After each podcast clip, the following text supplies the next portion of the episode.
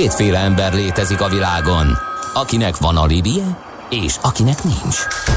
Az elsőnek ajánlott minket hallgatni, a másodiknak kötelező. Te melyik vagy? Millás reggeli, a 90.9 Jazzy Rádió gazdasági mapetsója.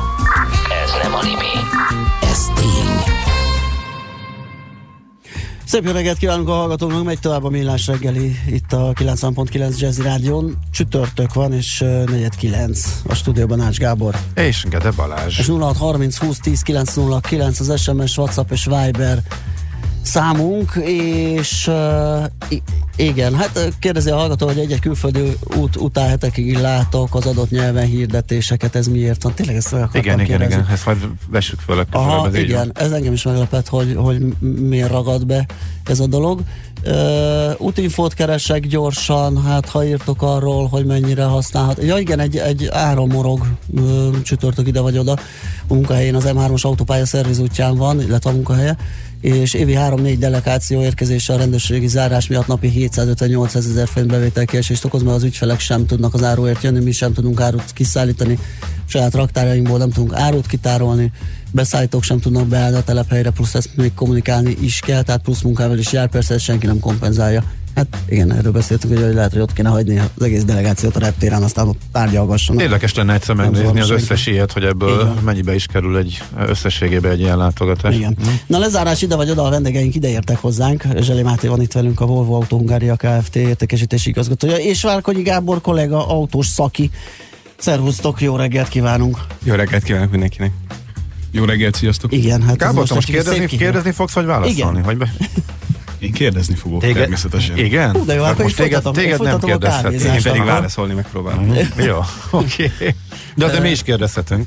Te nem. Na jó, ezért még számolom. Hát figyelj, szerintem berúgjuk a motort, megnyomjuk a gombot, és akkor a kollégák megszakértik. Azt az izgalmas és ambiciózus programot, amit a Volvo Cars indított útjára, talán az autóiparban egyedülállóként, ugye azt találták ki, hogy 2018 és 25 között 40%-kal kívánja csökkenteni a cég tevékenységeinek egy autóra eső életciklusra vetített szél lábnyomát, ami ugye azért megfelelő és precíz hozzáállás, mert most már mindenkinek ott van a köztudatban, hogy ez az elektromos autó, ez a helyileg nincs emisszió, de hogyha összeadjuk, már jöttek számok, hogy hány kilométer benzinest, hány kilométer dízelt kell hajtani ahhoz, hogy az elektromos autó elkezdjen jobbá válni, mint a másik kettő. Úgyhogy ez a helyes megközelítés, viszont ez a 40%, hát ez nagyon durva hangzik. Igen, ez ambiciózus, egyértelműen, hogy évekkel ezelőtt a Volvo bejelentette az elektrifikációt, az autóink nagy része elektromos lesz az évtized közepére, és akkor most igazából az emisszió autóra vetített része, tehát igazából a beszállítói lánc, igen, a gyártás, és az egész cégcsoport a fenntarthatóság irányába megy. Ez az a mi nagy kihívás, vagy ez lesz a nagy kihívás. Ebben bocsánat, van konszenzus, hogy mit lehet és mit kell ide beszámítani, vagy ezen megy vita? Mert ugye elméletileg a végtelenségig lehet ezt cifrázni. Ezért említettem meg például a beszállítókat. A beszállító dolgozói mivel mennek a gyárba dolgozni, benzin. Azért mondom, amit a Volvo meghatározott most, az jelenleg a szűk beszállítói köre, vagy hát az a beszállítói kör, akikkel együtt dolgozunk. Az, hogy a beszállítónak a beszállítója, az már egy nehéz kérdés, de az biztos, hogy azokat, akikkel direktbe kapcsolatban állunk, illetve most ha azt nézzük, hogy az akkumulátor beszállítás, akkumulátor nyersanyagok, ott is például az, hogy honnan származnak ezek a nyersanyagok az akkumulátorokba, arra is, azon is dolgozik a Volvo, hogy ezeket nyomon tudja követni, hogy milyen forrásból származnak ezek a nyersanyagok. Ugye ez egy nagyon nehéz kérdés, mert ebben kompetitívnek kell lenni ár szempontjából, és ugye azok az ellenőrzött források, ahonnan ezeket a nyersanyagokat lehet beszerezni, azok általában drágábbak, de hogyha jól értem, a Volvo ezzel együtt vállalja ennek a plusz költségét, hogy mindenféleképpen jó lelkiismerettel lehessen ezeket a dolgokat beépíteni. Így van, tehát én azt mondom, hogy szerintem a Volvo ezzel elkötelezetten mellett, és nem fog ebből engedni, tehát mindig is az volt, hogy ez az irány, hogy olyan forrásokban. Hát ez nekünk ugyanúgy a biztonság, ahonnan jön az emberközpontúság. Ez valószínűleg lehet, hogy nagyobb árat követel meg, de mi ezen az úton tervezünk tovább menni. Visszalépünk ettől, hogyha az ember régen volt Volvo szalomban utoljára, akkor megszokta, hogy ugye vannak a dízelek, azoknak van egy típusjelzése, vannak a benzinesek, vannak a plug-in hibridek, mindegyik egyértelműen definiálva volt elnevezés szempontjából, és hogyha most megnézi ezt az ember, akkor meglepetéssel tapasztalja, hogy egy kicsit jobban el kell merülni a tipológiában ahhoz, hogy értse, hogy mit fog vásárolni. Ez annak az előkészítése, hogy minden elektromos lesz, és szépen levezetjük az embereket a dízelről, legalábbis a Volvo esetében?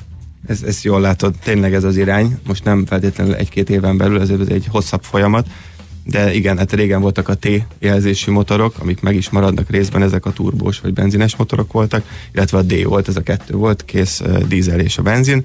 Egyetemen azáltal, hogy most már jönnek be nálunk is a mild hibrid motorok, ez lesz a B-s verziói motorok, tehát a benzin, dízel ugyanúgy B-s jelzésű lesz, ez a braking, tehát hogy a fék erővisszanyerés technológiája, marad a T, mint twin engine, tehát a plug-in hybrid autóink, azok megmaradnak T-s jelzésűek, és be fog jönni a P, mint pure electric, tehát tisztán elektromos autók. És igen, valóban ez azért része annak, hogy a dízelek még 4-5-6 évig még porondon lesznek, utána viszont azok a tervek, azok a jelenlegi tervek, hogy ez kimegy, és csak benzin, tehát igazából mild hybrid, benzinesek, plug-in hybridok és elektromos autók lesznek.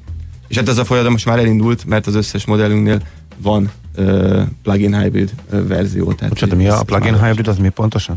Hát az egy konnektorral tölthető akkumulátoros autó, amiben még mindig van belső égésű motor. Aha.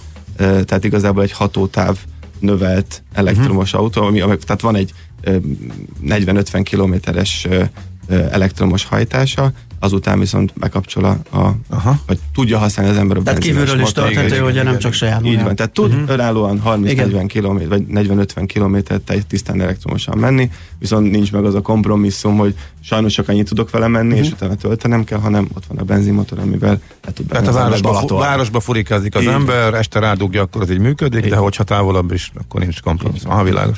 Gyakorlatilag pont azt a használatot teszi lehetővé, hogy ami Gábornak is fixa ideája, hogy az elektromos az valahol itt a városban, az itt nagyon jó, de hogyha távolra akarunk menni, ugye akkor egyelőre az akkumulátor hatótáv, a töltöttség ellátása, és még lehet sorolni, hogy mi az, ami akar. Igen. Látszik az, hogy tényleg akik ezeket az autókat használják, azok tényleg az első fecskék, akik képesek ebbe a kompromisszumba belemenni, hogy igenis ő tudja azt, hogy lemenni Balatonra, ez egy 5 órás út lesz. Most mondtam egy blödséget még pár évvel ezelőtt, ez tényleg annyi volt, hogy 120 kilométeres hatótávol az ember lemegy, ott megebédel, közben megtölti az autót, sétálgat, visszajön, tehát hogy az egy kompromisszum. A plug-innél nincs erre szükség. Trollkérdés, milyen az átállás, mikor rongyolok és lefogy az elektromos, akkor mi történik, amikor elindul a motor? Nem érzek belőle semmit, de most csak kérlek kíváncsi sem. Nem, ez be semmi nincs. Azért azt tudni kell, de Gábor mondja. Hát ezt nem is tudom, bocsánat, csak a műszerfalról, vagy valahonnan, hogy látszik mi hagyja éppen. Látszik a töltöttség. A műszerfalon egyetemben látszik, most az autó 100%-ban elektromosan megy, vagy pedig a benzin, vagy a belső égésű motor hajt. Annyi van, hogy az elektromos motor egyértelműen kisebb sebességtartományban tud tisztán elektromosan menni. 120-nál nem megy elektromosan az autó, vagy nagyon rövid ideig tudna csak elektromosan menni. Nem érdemes, tehát ezt kisebb sebességnél város már érdemes használni. Ezek a típusú plug-in hibridek egyébként akkor is belövögetik a benzinmotort, amikor hirtelen nagyobb teljesítményre van szükség. Tehát van az range extender típusú hibrid, amikor a benzinmotor csak arra van, hogy elektromos áramot generáljon, amikor vége van a töltöttségnek. Ezek egy kicsit máshogy működnek, de ezek az elterjedtebbek. Viszont ami fontos, hogy a Volvo ebben a kérdésben elég sikeresen fut Magyarországon, részben gondolom az zöldrendszám hatására. Mi lesz akkor, hogyha esetleg ezeket a kedvezményeket megszüntetik, vagy adott esetben szigorítják? Ugye azt tudjuk, hogy ez a 40-50, amit mondtál, ez a következő generációban azért egy lényegesen hosszabb hatótávol jár majd. Tehát jobban használható lesz mondjuk a mindennapi életben gyakori emisszió, vagy lokális emissziómentes közlekedéshez. Igen, ez egyértelműen bennünket is foglalkoztat, és hát ez egy kicsit számomra egy érdekes történet, amikor látjuk, most sokan biztos látják a klasszik V60 dízel hibrid autóinkat, amiket Magyarországon nem is forgalmaztunk, azt hiszem talán csak Hollandiában forgalmaztuk, most jönnek ide Magyarországra. Na, pont van is ilyen kérdés, hogy a Volvo visszatérhet a plug-in dízelhez is? Nem, egyáltalán nincs ilyen. Igen, ez tény, erre is külön lehetne odákat zengeni, hogy ez miért van, hogy van. A lényeg, hogy amikor van egy országnak egy valamilyen adókedvezmény, vagy valamit preferálnak, és ezt megkülönböztetik. Valami a Hollandiában rendszeresen váltogatják, hogy most erre adnak, most az elektromos autó, a tisztán elektromos autók felé vették az irányt, arra jár adókedvezmény. Ha ez megváltozik, egyértelműen az autót egyből eladják, mint hogy csere másra, amivel én jobban járok. És ez szerintem nem jó, mert ez nem a fenntarthatóság. Az emberek most elkezdtek, mint a bolond elektromos autókat venni, zöld rendszámot kapjanak. Én azt tartanám jónak, ami a környező országokban amúgy van. Csehország, Szlovákia, igaz, hogy ott nincs zöld rendszám, de az adókedvezmény meg a többi járulékos plusz kedvezmény jár hozzá, hogy egy gramhoz kötik. Tehát azt mondják, hogy 50 gram CO kibocsátás, akár a VLTP norma szerint, akkor jár a zöld rendszám. Az, hogy nulla, én nem tartom most ezt realitásnak, hogy most beszüntetnék úgy, hogy nulla, és csak elektromos autóra a zöld rendszám. Azt el tudnám képzelni a jövőre nézve, hogy legyen 50 gram, és mondjuk a szerencse, mert ebben például a Volvo a legnagyobb és legfelszereltebb autók nem érik el, vagy azok vannak 50 gram felett, de az szinte az teljes modellpalettánk 50 gram alatt van. A VLTP szerint, ami az új norma. Hogy akkor egy pici kritikát is érintsünk, ami a plug-in hibridek kapcsán elő szokott jönni, és szerintem erre biztos, hogy van valami napra kész válaszod. Ugye azokban az országban, ahol megszüntették, vagy korlátozták ezeknek az adókedvezményét, arra hivatkoztak, hogy sokszor a vásárlók igazából nem úgy használják ezeket az autókat, ahogyan kellene, azaz nem dugdossák a töltőbe időben. Én magamtól megkockáztatnám, hogy egy átlag Volvo vásárló általában azért nem így használja, hanem mondjuk ha már beinvestált a zöld technikába, akkor valóban rendetetésszerűen használja. Hogyan gondolod, hogy adott esetben edukálni lehetne a felhasználókat jobban abba az irányba, hogy ténylegesen kihasználják ennek a technikának a rengeteg előnyét? Értem. Hát, erről már beszélgettünk, mi is voltam kint, én is konferencián a Volvo-nál, erről beszélgettünk, és csináltak egy felmérést arról, hogy hogyan használják a Volvo vásárlók az elektromos módot. Nem tudom, hogy valahogy ezt statisztikákkal megmérték, és nagyon látszik, hogy Norvégia szinte 100%-ban, tehát amit lehet, elektromosan próbálják használni az autót, tehát nagyon környezettudatosak. Vannak országok, akár Kelet-Európa, sokkal kevésbé, nagyon kevés részét használják. Magyarország ez nagyjából 40%-ot mutattak ki, nem tudom mondom, hogy honnan szedték. Mi az 40%? Ilyen 40%-ban használták az autót elektromos. Módban. Míg mondom, Norvégiában... Tehát a 60-nak arra kell, hogy az táblát megkapja. Így van. Vagy ők nagyon pici részben használják csak elektromosan az autót. Tehát ha kiállamatek az támogatást, akkor megveszik, de igazából nem az a lényeg, hogy én azt mondom, hogy tényleg én azt mondom, hogy átlagos Volvo vásárló Európa szerte, szerintem Magyarországon is a környezettudatosság azért biztos, hogy jobban előtérben van. Nálunk is a kollégák között az a verseny, vagy arról beszélgetünk, nem régen, mint arról, hogy mennyivel mentél az autópályán, és mennyire gyorsultam föl, milyen gyorsan, hanem arról, hogy el tudtam menni 60 kilométert most az elektromos hajtással. Tehát, hogy van egy ilyen hype az emberekben most szerintem, ami működik. De az biztos, hogy az edukáció az nagyon fontos, és erre például a Volvo is elég sokat költ, megpróbálja az értékesítési rendszerünkben is benne van az, hogy a vásárlókkal el kell menni vezetni, meg kell nekik tanítani, hogyan kell ezt az autót vezetni, mert teljesen más így ilyen autót vezetni. Azt kérdezi a hallgató, hogy hat a benzinmotorra, hogy hirtelen berántja a rendszer, és idegen elkezd rendesen pörögni. Nem, ilyen nincsen. Tehát ez folyamat, tehát tehát nincs ilyen, hogy beránt. Tehát, hogy én mentem 30 kilométert full elektromosan, és akkor ugye a benzinmotor nem ment semmit, mint nekiállok gyorsulni, és akkor egyszer csak beindul a benzinmotor. Hát ezt úgy tudnám mondani, hogy van egy elektromotor, ami hajtja az autót, közben, hogyha érzi, hogy nagyobb sebességre dönt, bekapcsol a benzinmotor, és kvázi átadja a stafétát, mondhatni. Igen, nincs olyan átmenet, hogy lekapcsol, és a másik beindul. Tehát ez nem a berántás nem is erre gondol, hanem hogy hogyan hat a motorra az, hogy önmagába véve, hogy hidegen kell neki esetleg nagyobb teljesítményt produkálnia. Ezt nem rögtön az elején, tehát ne úgy képzeld el, hogy te mész 30 km tisztán elektromosan, és akkor egyszer csak lesz egy pillanat. Azt gondolom, hogy erre gondol a hallgató, igen. Tehát hogy ez nyilván azért terhelni a motort, és nem, az élettartamát. Hanem az autó tudja, hogy neki üzemelegen kell működnie, és ezért időközönként belövi a benzinmotort, már csak azért is, hogy a katalizátor azon a hőfokon legyen, hogy mindig tisztán tudja tartani a kipufogógázokat. Világos. Tehát nem teljesen tisztán elektromosan tudsz menni, hanem picit mindig készenlétben van a motor is, hogyha jól értelmezem a kérdést. Igen, én is így gondoltam, hogy erre igen. Mit tudtok tenni annak érdekében, vagy lesz-e egy olyan pont szerinted, amikor a CO2 kibocsátás kapcsán a büntetések miatt egy olyan effektus állhat be, amikor a plug-in hibridek esetleg versenyképesebbek vagy olcsóbbak lesznek. Tehát, hogy nem éri meg mondjuk sima belső égésű motoros autót vásárolni, hanem már ott tartunk, hogy a szummában nézzük a kérdést, akkor az autógyártónak nyilván inkább megéri alacsony CO2 kibocsátásos autót adni, tehát ez árban is valahol vissza fog jönni. Látsz ebben egy jelentős potenciált növekedési szempontból, tehát hogy mondjuk elérjük a 30-40%-ot, vagy akár annál többet is Model Mix-ben, vagy ez még egy távoli történet? Nem, nálunk egyértelműen, tehát a Volvo-nál csak Magyarországra, meg Európára most egy 25%-os hibrid mix, plug-in hybrid mix van jövő évre tervezve, úgyhogy még jövőre már igaz, hogy megjön a tisztán elektromos XC40-es recharge modellünk, de ő még Nyugat-Európában lesz csak elérhető, meg kisebb darabszámban. De egyértelműen ez van, tehát amikor mi is beszélgetünk, nekünk is vannak olyan kereskedői partnereink, akik más márkákat is forgalmaznak, és hát azért beszélgetünk velük, és hát halljuk, hogy más márkák miket kommunikálnak, meg hát mi is olvassuk a nemzetközi sajtót. Nagyon nagy a félelem a VLTP és a CO kibocsátás és ennek a szankcionálása miatt. A Volvo ebben azért jó, meg én is kérdeztem a saját főnökeimet megint, hogy akkor ezzel mi lesz, mert hogy mindenki ettől hangos.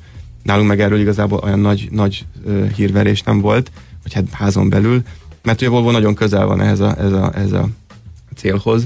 Jelenleg 112 gramm, azt hiszem, amit most ebben az évben el fog érni a Volvo, és hát jövőre megmondom az XC40 plug-in hybriddel meg ismét egy teljes modellcsalád kijön ezzel. Tehát igazából most nálunk nincs ilyen félelem, tehát tudni fogjuk magunktól hozni ezt a limitet, vagy ezt a határt, de ez biztos, hogy ehhez kell, hogy minden ország eladja azt a maga x%-os hibrid mixét, ami mit tudom, egy Oroszországból valószínűleg sokkal nehezebb, Norvégiában meg már most bőven megvan. Tehát jönnek a kétkedők. A benzines kocsi, ha visz 200 kg plusz aksit, plusz 75 kg elektromotort, ráadásul önmagában is 40%-kal több CO2 kibocsát ki, mint a dízel. Miért lenne környezetkímélőbb? Hát igen, ezek mindig nehéz kérdések. Az a baj, hogy valószínűleg, hogyha maradtunk volna egy klasszikus, egyfajta motornál, és azt gyártanánk folyamatosan, lehet, hogy ma kevesebb CO kibocsátása lenne, mert mindenki egyfajta autót, igen, egy kis autót használnánk. Az a baj, hogy fogyasztói társadalomban élünk, ezek az igények a vásárlók oldaláról. És ahhoz képes kell valamit elérni. És ahhoz képes lavírozik mindenki, és hát persze jönnek a különböző kormányok, vagy irányelvek, hogy mit, és ehhez alkalmazkodik egy autógyártó. Most jelenleg ez a legjobb út, vagy erre van az ember. Szükség, ez egy kombináció, a szükségnek is. Meg azért egy valamit ezt tegyünk hozzá. Nagyon sok önkormányzat szerte Európában korlátozni fogja a tisztán belső égésű motoros autóknak a behajtását, amire egy plug-in hibrid tud megoldás lenni. Tehát, hogy ezt az aspektusát ne felejtsük el, hogy ezzel a mobilitás biztosított ilyen helyeken is. Világos. Meg hát mondom, mindenki beülhetne amúgy egy pici kis autóba, amit elektromosan hajt, vagy félig elektromosan hajt, és akkor mindenkinek az jár, akkor biztos, hogy vissza lehetne szorítani ezt a CO kibocsátáson, és nem ez a... Jött még kérdés, lesz egy szép kétajtós kupé, vagy a C30 utódja valamikor? A vezérigazgatónk Håkan Samuelsson járja a világot, és néha elszór nem pletykát, inkább víziót, hogy igen, vannak tervben új modellek, de még semmi konkrétumot nem tudok mondani, amit így hivatalosan elmondtak volna. Egyértelműen a Volvo-nak most az elmúlt években az volt a fontos, hogy felépítsen egy olyan modellpalettát, és teljesen megújítsa a modellpalettáját, olyan modellekkel és pénzügyileg, hát egyértelműen egy kis cégnek az a fontos, hogy pénzügyileg stabil legyen. Ezt az utat, ezt most is kvázi az új modellekkel lezártuk, ez a jelenlegi modellpaletta, ez most teljes az S60-nal, és innentől kezdve egyértelműen a jövő az már megint más dolgokat fog hozni, de most jelenleg tényleg a motorokra és a technológiára koncentrálunk legjobban. Oké, hát nagyon szépen köszönjük, hogy beszélgettünk a Volvo-ról. Zseli Máté volt a vendégünk, a Volvo Autó Hungária Kft. Értékesítési igazgatója, és Várkonyi Gábor szakértőnk, aki még itt marad egy körre, biztos hozott valami érdekességet. És köszönjük szépen, hogy itt jártál nálunk, szép napot. Megyünk tovább Szoller Andi rövid híreivel, utána folytatjuk. És mit lesz az, szerintem, nem? ő de, és ezért szorolni fog. Neked most véged lesz, mint a botnak, hogyha legközelebb megjelenik, úgyhogy... De én itt bennmaradok, jó, kicsit kell vendégeket. Azt asztal alatt, vagy valahol szerintem keres menedéket. Műsorunkban termék megjelenítést hallhattak. Dave Koz, korunk egyik legnevesebb amerikai szaxofonosa. Minden szombaton 10 és dél között várja a 90.9 Jazzy hallgatóit. Hi, this is saxophonist Dave Koz. Enjoy all the stars and the legends. New hits and evergreens of the smooth jazz scene every Saturday from 10 a.m. on 90.9 Jazzy. The Dave Koz Radio Show will bring them all to you. Dave Koz Show tehát szombatonként délelőtt 10 órától itt a 90.9 Jazzin. Mi az IT? Információtechnológia, azaz informatika. Az IT azonban óriási üzlet is, mindennapjainkat befolyásoló globális biznisz. Honnan tudod, hogy a rengeteg információból mi a hasznos? Hallgasd a Millás reggeli IT rovatát, ahol szakértőink segítenek eldönteni, hogy egy S hírforrás valamely tévalószínűséggel kibocsátott H hírének az információ tartalma 0 vagy 1. Együttműködő partnerünk a Generáli Biztosító ZRT, a vállalati vagyonbiztosítások szakértője.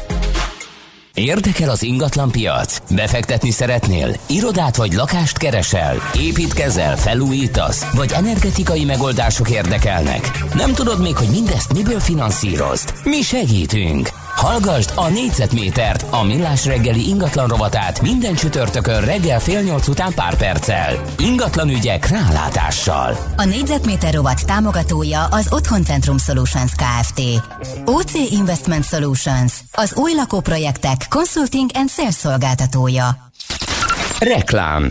Ön megelégszik a jelenlegi helyzetével? Vagy inkább a növekedést választaná? Tegyen egy X-et az utóbbihoz, és indítsa be vállalkozását a Mercedes-Benz X-osztály pikapjaival, kedvező NHP fix finanszírozással, most csupán 2,5%-os fix kamattal. Részletek www.mercedes-benz.hu/NHP X-osztály. Fenntartható hétköznapok? Igen, lehetséges! Talán ritkán gondolunk arra, hogy mi köze lehet a naturkozmetikumoknak a planktonokhoz, vagy hogy egy-egy utántöltő megvásárlásával hány százalék felesleges csomagolást spórolhatunk meg. De ezek az apró döntések is számítanak. A DM kezd kicsiben felhívással edukációs programot és közösségi kihívást indít, hogy zöldebbek legyenek a hétköznapok. Tedd meg az első lépéseket te is. Csatlakozz a DM Facebook kihívásához. A karácsonynak millió hangja van. Mi összegyűjtöttünk párat a legszebbekből, dobozba tettük, és egy varázslatos estén együtt bontjuk ki önökkel. Klasszikus karácsony december 23-án a Budapesti Kongresszusi Központban. Az Óbudai Danubia zenekar Hámori Máté vezényletével osztja meg a karácsony csodáját mindenkivel. Jegyek már kaphatók az odz.jegy.hu weboldalon és az ismert jegyirodákban. Reklámot hallottak. Rövid hírek a 90.9 Jazzin. A pedagógusok szakszervezete üdvözli, ha a kormány eltörli a felvételi szigorítást, és kiveszi a kötelező középfokú nyelvvizsga feltételét a rendeletből, írják közleményükben. A PSZ egyetért azzal, hogy a fiatalok egyre nagyobb arányban beszéljenek legalább egy idegen nyelvet, ugyanakkor a kormányrendelet olyan elvárásokat támasztott a diákokkal szemben, amelyekre a közoktatás nem készíti fel őket. A szakszervezet szerint a kötelező nyelvvizsga szabálya hosszú távon a pedagógus képzést is ellehetetlenítené. A fővárosban továbbra is meghaladja a 20%-ot a lakásárak éves növekedési üteme. A Magyar Nemzeti Bank második negyedévre vonatkozó lakásárindexe szerint Budapesten nominálisan 22,5%-os, a vidéki városokban pedig 21,6%-os éves lakásáremelkedés volt megfigyelhető 2018 és 2019 második negyedévek között. Beismerte a vádakat az egykor az éjszaka császárának tartott Vizovicski László. A Magyar Nemzet emlékeztet rá, hogy Vizovicki több rendbeli vesztegetéssel, valamint szigorúan titkos adattal való visszaéléssel vádolja az ügyészség egy kiemelt ügyben. A vád szerint többek között vezetőbeosztású rendőrtiszteket korrumpált. Szalmonella miatt visszahívja kétféle mandula termékét az Aldi. A cég közölte, a Happy Harvest 200 g-os őrölt, illetve egész szemes mandula néhány csomagjában szalmonella baktériumot mutattak ki, ezért a terméket elővigyázatosságból leveszik a polcokról. A terméket blokk nélkül is vissza lehet vinni az Aldiba. életmentő készülékkel szerelik fel a Tesco áruházakat. Egy hirtelen szívleállás bárkivel bármikor előfordulhat. A gyors beavatkozás azonban életet menthet. A Tesco ezért minden 2000 négyzetméternél nagyobb áruházban és logisztikai központjaiban, összesen 116 helyszínen automata defibrillátort helyezett el, írja a napi.hu. Évente mintegy 25 000 olyan eset történik hazánkban, amikor laikusoknak kell újraélesztést végezni. És végül az időjárásról. Ma egyre több felé eláll az eső, a legtovább északkeleten eshet, a legtöbb napsütés pedig az ország déli felében valószínű. A szél gyenge marad, 10 és 18 fok közé melegszik a levegő, itt Budapesten 14 fok körül alakul a hőmérséklet délután. Holnap már általában napos idő várható, de a köd sok helyen csak lassan oszlik fel. A hírszerkesztőt, Schmidt-Andit hallották, friss hírek legközelebb, fél óra múlva. Budapest legfrissebb közlekedési hírei, itt a 90.9 Jazz-in.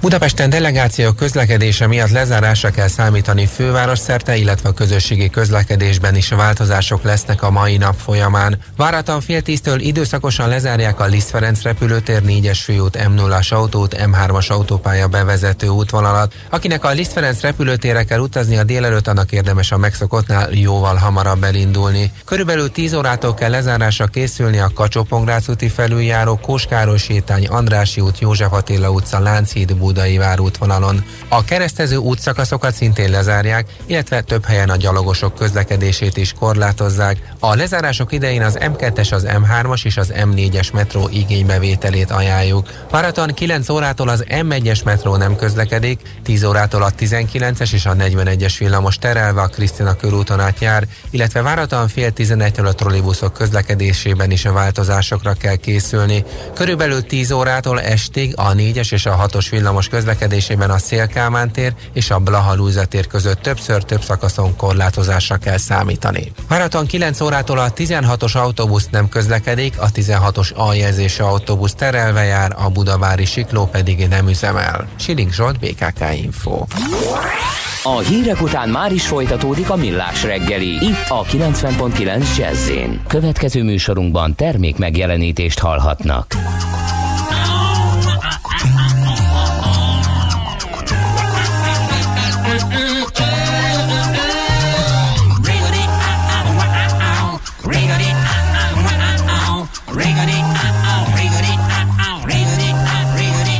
Everybody's warming up to sing, talking about a very special thing. So come along and join the melody. Even out of tune's gonna set you free. We won't be needing keyboards and bass guitar. This time we work a cappella, we'll be the star.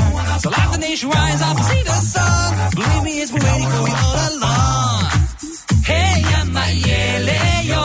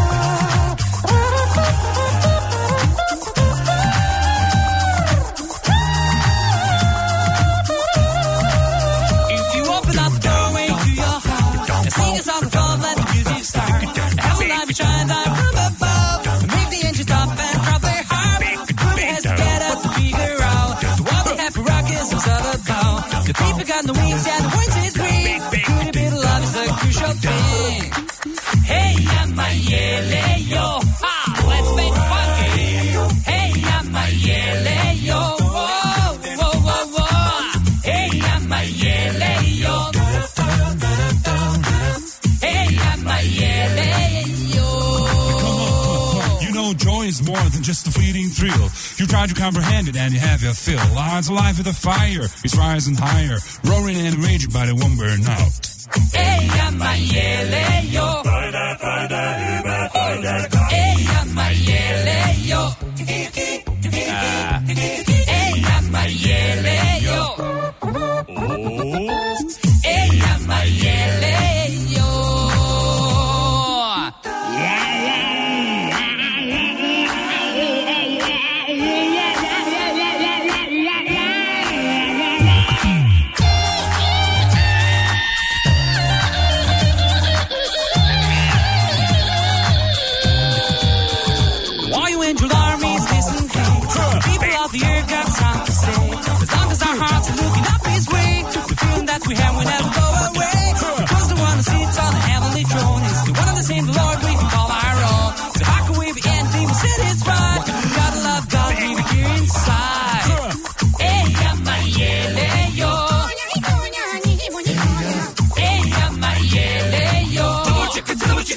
Ella me lleve yo.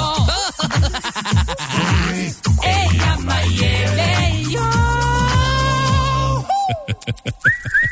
Aranyköpés a millás reggeliben. Mindenre van egy idézetünk. Ez megspórolja az eredeti gondolatokat.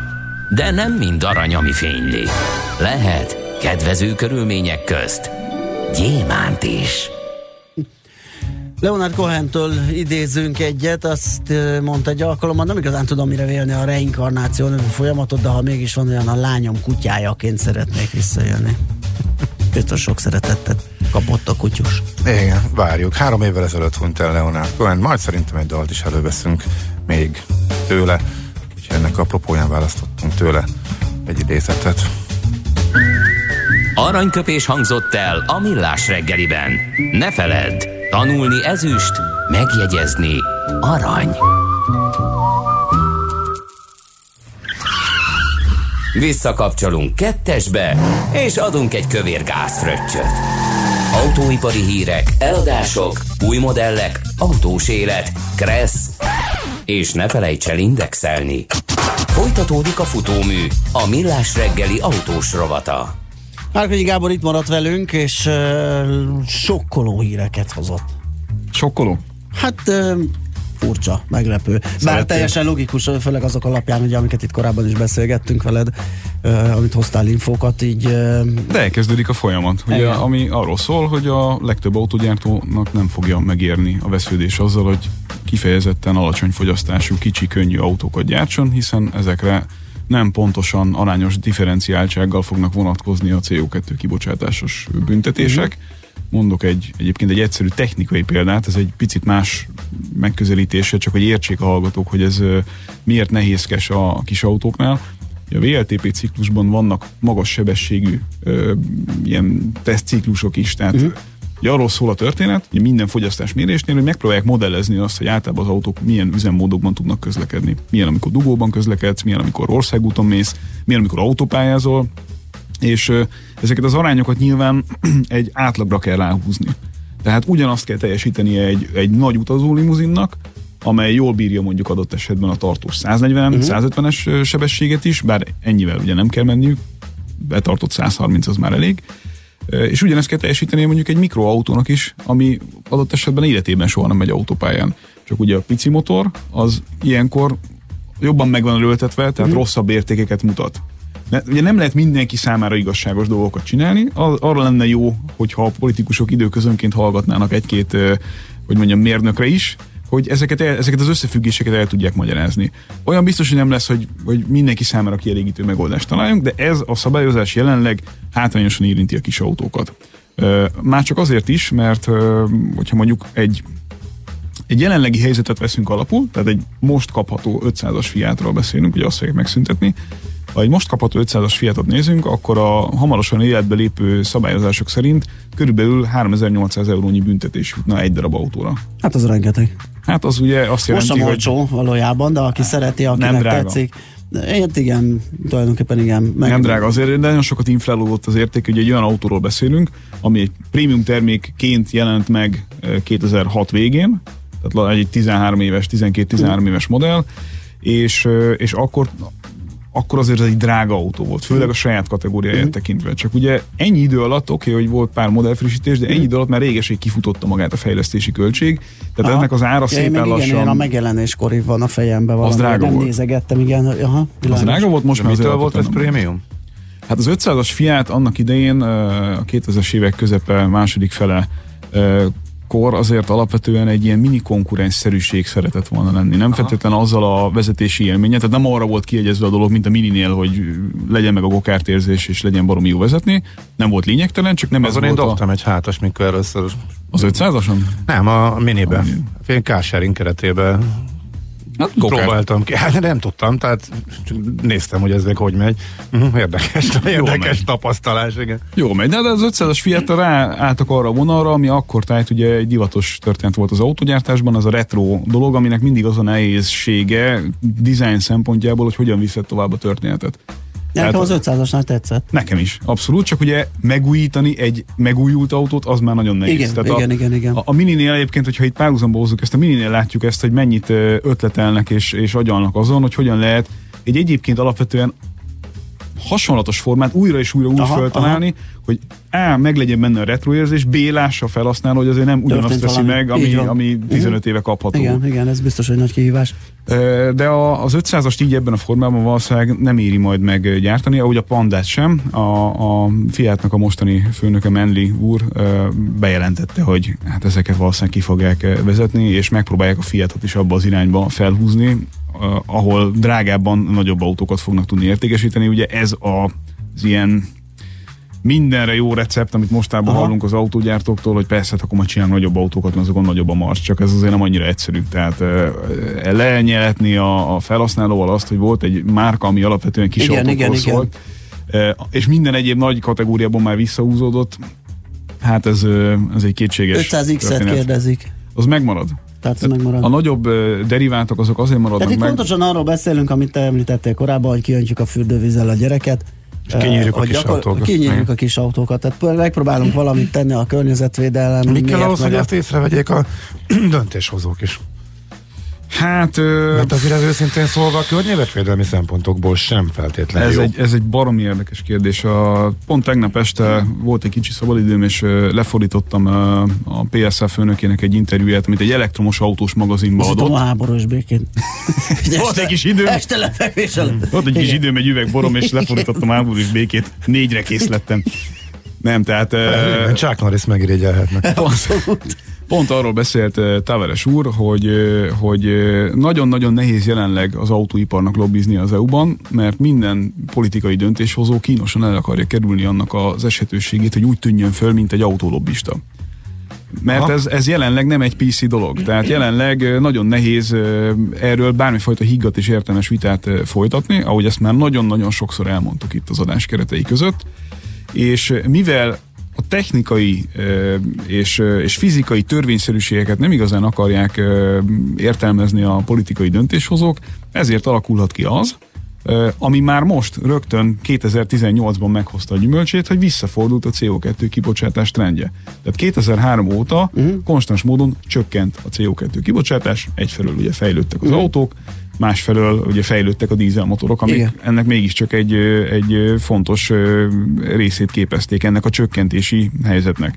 És ahogyan átállt a mix 60-40% dízelbenzinről 30-70% dízelbenzinre, tehát jóval kisebb lett a dízel arány az új autóeladásokban, azonnal látszódik az európai statisztikák alapján, hogy jelentősen emelkedett a CO2 kibocsátása az autóknak. És ez probléma. Tehát, hogyha ténylegesen akarunk valamit tenni üvegházhatású... Akkor már európai szinten találkoztam ezzel az adattal egy pár héttel, hónappal ezelőtt a briteknél. Igen. Ott nézegettem egy ilyen hasonlót, és ott pont erről szólt, igen, erről a fordulatról, és ezekről az okokról, de ez most már akkor Európa szerte. Igen, ez abszolút, ez egy probléma, és most kifejezetten csak az autógyártásról beszélünk. Igen. Tehát minden máshol még nem. És ahogy látom, ugye jönnek az SMS-ek, hogy igen. Ez egyébként egy marha érdekes, amit a Szalonna Diller ír, hogy a mediterrán országokban szükség lesz a kicsi autókra a keskeny sikátoros utcák miatt. Ebben teljesen igaza van, és minden autógyártó nem fogja ezt feladni. Ez egy nagyon érdekes kérdés, hogy ki, miben, miért lát meg valamilyen piacirést. Ha mondjuk veszünk egy jó példát mondjuk a szedánok kapcsán az észak-amerikai piacon. Ott ugye a nagy amerikai autógyártók gyakorlatilag kivonultak ebből a szegmensből, és a japánok megérezték, hogy itt marad üresen egy tér, amiben investálni érdemes. Mert sokkal kevesebben fognak osztozni ugyanazon a tortán. A kis autókkal szerintem valami hasonló dolog fog történni Európában. Egy csomóan úgy lesznek vele, hogy annyi minden egyébre kell költeni, hogy akkor inkább feladják ezt a szegmest, ezzel baromi nehéz nyüglődni, kicsi rajta a marcs, fene vigye az egészet. És például a koreaiaknál látszik, Kia-nál meg a Hyundai-nál, hogy ők viszont pont fölgyűrték az ingújat, és azt mondják, hogy csak azért is. Tehát i10-es, Kia Picanto, egyebek, ezek kaphatóak lesznek a jövőben is. Ez egy más kérdés, hogy milyen áron, tehát hogy vagy éppen a Swift, hogy magyar vonatkozású kérdést is nézzünk. Tehát ezek kaphatóak lesznek. Mondom, az egy nagyon jó kérdés, hogy az milyen árváltozással jár. Egyelőre például, hogyha a 21-es limiteket nézzük, az nem emelt olyan rettenetesen sokat az árakon, ilyen 3-400 forintokról beszélünk a kis autóknál. amikkel föl lehetett készíteni mild hibrid verzióban ezeket az autókat arra, hogy megfelelő CO2 kibocsátással járjanak. De ez ugye jelentősen szigorodni fog, ahol meg már belső égési motorral, tehát tisztán belső égési motorral és egy egyszerű hibriddel nem lehet megoldani a kérdést. Világos. Hát ez ennyi volt, köszönöm szépen Gábor, hogy itt maradtál még velünk. A másik Gábor, Ács, te is, neked is megválaszolta a kérdésedet a hallgató, a döntéshozóknak, hogy bármit észrevegyenek, egy homlokra szorított fegyvercsőkkel. Gondold át, igen, talán. Gondold át. Viszonylag gyorsabban lehet akkor döntésre bírni őket. Köszönöm szépen. Köszönöm még egyszer Gábor, Várkonyi Gábor volt itt velünk, autós szakértő. Megyünk tovább, zenélünk egyet. Most lefarkolunk, de jövő héten megint indexelünk és kanyarodunk, előzünk és tolatunk a Millás reggeli autós rovatában. Futómű a világ négy keréken. Mit szólnál, ha ma reggel nem kelnék fel? A 720-as metrót így nem értém el. Elmaradna princeszben a kakaós cigár, és a papír kávé nem lötyögne rám. Leharagban nyolckor becsekkolni, aki Batman menedzserrel összefutni. Oh jaj, oh jaj. Nem akarom a gépembe kapcsolni, az okosálom egész nap tapogatni. Oh jaj, oh jaj, jaj. Mit szólnál, ha ma egyszer csak úgy otthon lassálni?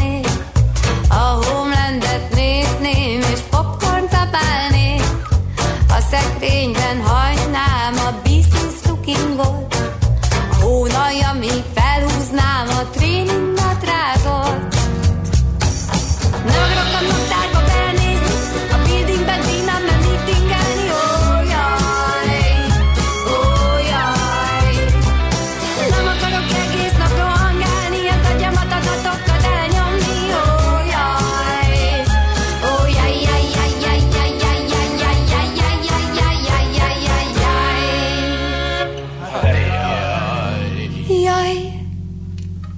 Mit szólnál, ha ma végre kicsit kikapcsolódnék? Meleg vizes kádban kacsát úsztatnék. Majd elővenném az illegális szuperlégpuskám. Galambokra lőtöznék, úgy bizony babám. De szükségem van végre egy kis időre, hogy a macimat öleljem a szőnyegem fetrengve. Elég volt a pörkésből, az idegtépésből, a rendszerem lefagy a minden tevéstől. Nem akarok ma, nem akarok ma, nem, nem, nem. Nem akarok ma, nem akarok ma, nem, nem, nem, nem, nem.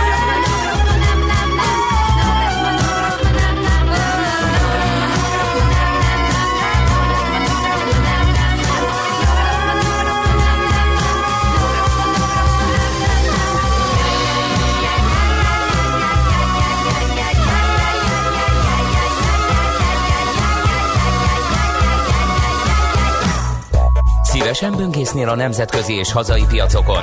Meglovagolnád a hullámokat? Akkor neked való a Hotspot piaci körkép az Erste befektetési ZRT szakértőivel. Gyors jelentések, gazdasági mutatók, események. Nálunk mindent megtalálsz szakértőink tolmácsolásában. Ha azonnali és releváns információra van szükséged, csatlakozz piaci hotspotunkhoz. Jelszó Profit nagy P-vel. Kabaik József üzletkötővel fogunk beszélgetni, hát hogyha jól értettem, alapvetően német piaci, német részvényekről hozott híreket nekünk. Szia, jó reggelt! Így van, sziasztok, szép jó reggelt mindenkinek, főleg európai gyors jelentésekről beszélnék nagyon röviden, de előtte azért Amerikában is történt egy-két esemény, de talán a legfontosabb az az, hogy a HP-re tenne ajánlatot, vételajánlatot a Xerox nevű cég, ugye nagyjából ugyanazt a tevékenységet végzik. Az érdekesség az ugye, hogy a Xerox az egy jóval kisebb cég, mint maga a HP, ezért kicsit furcsa az ajánlat. Ez ugye nagyjából úgy néz neki, ez lapinformáció egyébként, hogy készpénzben és részvényekben összesen 34 milliárd dollárt fizetne a Xerox a HP-ért. Ez ugye részvényenként $23 árat jelentene, érzésem szerint ez egy kicsikét kevés lesz a HP részvényeseknek, és hát ugye ez összesen majdnem $34 milliárd fizetne ugye a Xerox a HP-nek. Ugye most a HP árfolyam az rögtön ment több mint 6%-ot, 19,57-en zárt, az elmúlt egy évben 16 és 26 között volt, tehát volt idén már 26, és ugye ez az részvény árfolyam, meg ez a vételár az $23 lenne, és egyébként meg kint alapvetően jó a hangulat, hát amerikai határidők is pluszban vannak, és a DAX is, de azok más miatt arra most nem térnék ki, azok is friss események. A lényeg, hogy $2 milliárd is meg tudnának így takarítani ugye ezzel a közös céggel, és az lapinformációk szerint lényegében a Xerox össze is szedte már, vagy legalábbis van ajánlása, vagy szerződése, hogy összeszedje a pénzt erre, nyilván jelentős mértékben hitelformájában erre az üzletre, úgyhogy ez mindenképpen érdekes. Egyébként a Xerox is emelkedett 3,5%-ot. Gyorsan Európában a BMW gyors jelentés volt, ez szerintem azért volt érdekes, mert fölülmúlta a várakozásokat, ugye mostanában azt halljuk, hogy nem nagyon teljesít jól az autóértékesítés szinte sehol a világban, sőt a német ipari termelést is látjuk, egyébként ma jött ki újabb adat a októberi német ipari termelés, az is rossz lett, de a lényeg, hogy a harmadik negyedévben felülmúlt az elemzői várakozásokat, 26,7 milliárd eurós árbevételt jelentett, 25,3 volt a várakozás, az üzeméredmény 2,3 milliárd euró lett, ami 30%-os növekedés év per év alapon, és ez is fölülmúlja 2,1 milliárd eurós konszenzust. Az autógyártási üzletág üzemi marzsa 6,6% volt, ami érdemben is jobb lett a tavalyi 4,4-nél. Mindezt tegyük hozzá, hogy a tavalyi bázis azért az elég gyenge volt, de ezzel együtt egyébként egy szép eredmény volt, 1%-ot tudott emelkedni a BMW. Furcsa, hogy az Adidas is egyébként jó eredményt tett közzé, ott ugye azt lehet látni, hogy ez az amerikai-kínai kereskedelmi háború meg vámok, ezek nem nagyon érintették az amerikai értékesítését az Adidasnak, 6%-os növekedést tudtak fölmutatni korábbi 4%-os növekedés ütemmel szemben, pedig ugye a befektetők komolyan aggódtak a Kínában gyártott ruhanemük amerikai értékesítésével kapcsolatosan, erre ugye most akkor így komolyan rácáfolt a cég. Az európai értékesítés csak 3,2%-kal növekedett, mindezek eredményeként 6,4 milliárd euróra rugott az árbevétel, tavaly 5,9 volt, tehát ez is komoly növekedés. A várakozás is csak 6,3 volt, de mondom 6,4-et csináltak, az operatív eredmény 897 millió euró lett, a várt az csak 877 volt. A nettó profit 646 millió euró lett a tavalyi 658-szal szemben, tehát itt látunk egy pici visszaesést, és ez nem nagyon tetszett valószínűleg a részvényeseknek, és a bruttó fedezeti, vagy az operatív marzsnak a visszaesése, és egyébként ezért érzésem szerint kicsit túlzásba, de 5%-kal beadták a részvényt, és akkor mondjuk nagyon-nagyon frisseket. UniCredit gyors jelentés lett, jobb lett egyébként a vártnál, csak így nagyon röviden. A kereskedelmi bevételek jobbak lettek, a céltartalék meg alacsonyabb lett, hát ennek szoktak leginkább örülni így a banknak, ennek a kettő párosának. A nettó kamatbevétel egyébként meg várakozásoknak megfelelő, 1,1 milliárdos eredményt értek el, ez a nettó profit, a várakozás 1 milliárd volt, úgyhogy jó, sőt meg is erősítette az éves várakozását az UniCredit. Mostanában 108 is az árfolyam, ugye 12 körül vagyunk, tegnap is 1%-ot emelkedett, az elmúlt egy évben 9 és 13 között volt, szerintem 3 hónapja lehetett körülbelül 9 eurón, úgyhogy ez mindenképpen egyébként szerintem inkább emelkedést várhatunk. Lufthansa csökkenő jegyárakat láthatunk, ezt tudtuk eddig is, plusz azt is tudtuk, hogy költségcsökkentés is folyik, de nem volt akkor a költségcsökkentés, ami kompenzálni tudta volna a csökkenő jegyárakat. Ezzel együtt egyébként az üzemi eredmény 1,3 milliárd volt, a bázis 1,4 volt, tehát tavalyankor 1,4 volt, egy pici visszaesés, de ez az 1,3 egyébként jobb lett az 1,2 milliárdos várakozásokhoz képest. Még egy nagyon rövid ArcelorMittal hír, az is gyors jelentett, csak fél mondatban, jobb lett a vártnál, de nem is az a lényeg, hanem visszavágta az acélipari kilátásokat, megrendeléseket. Ez lesz talán az érdekesben, és nagyon-nagyon rövid, Commerzbank, ugye ők hamarabb közzétette néhány nappal ezelőtt talán a múlt héten a gyors jelentését, mert olyan jó lett, és ennek megörültek, közzétették, ma megjött ugye a hivatalos eredmény, annyi változás, hogy a kilátásukon most megrontottak a Commerzbank ahhoz képest, úgyhogy majd meglátjuk, hogy milyen árfolyam, vagy hogyan fogunk nyitni, vagy milyen árfolyam alakul ki ma egész nap. Egyébként a hangulat nagyon jó, mert ilyen friss hírek szerint egyébként a kínaiak és az amerikaiak valamilyen vámtét megegyeztek, de egyébként meg decemberre halasztják a végleges, vagy a megállapodást, tehát ilyen felemás hír jött ki ezzel kapcsolatban, de ezzel együtt egyébként plusz 0,6-ban nyitott a DAX, plusz 0,6%-ban, és az amerikai határidők is ilyen fél százalékos plusz mutatnak, úgyhogy egyelőre folytatódik. Rendesek ezek a tárgyaló felek, engedik az évvégi window dressinget, hogy még ne romoljanak az alapok teljesítményei, hogy eltolják a tárgyalást. Így van, soha véget nem érő történet. Igen, Józsi. Egy perc alatt meg tudnánk állapodni, de szerintem ez nem a megállapodás felé haladunk, de a piac úgy akarja ezt látni, hogy az közben elhiszi, van. El szeretné hinni. Meglátjuk. Köszönjük szépen a híreket, jó munkát, szép napot neked. Köszönöm. Szia. Sziasztok. Kababik József üzletkötővel beszélgettünk. Hotspot piaci körkép hangzott el az Erste befektetési ZRT szakértőivel. Ha azonnali és releváns információra van szükséged, csatlakozz piaci hotspotunkhoz. Jelszó Profit nagy P-vel.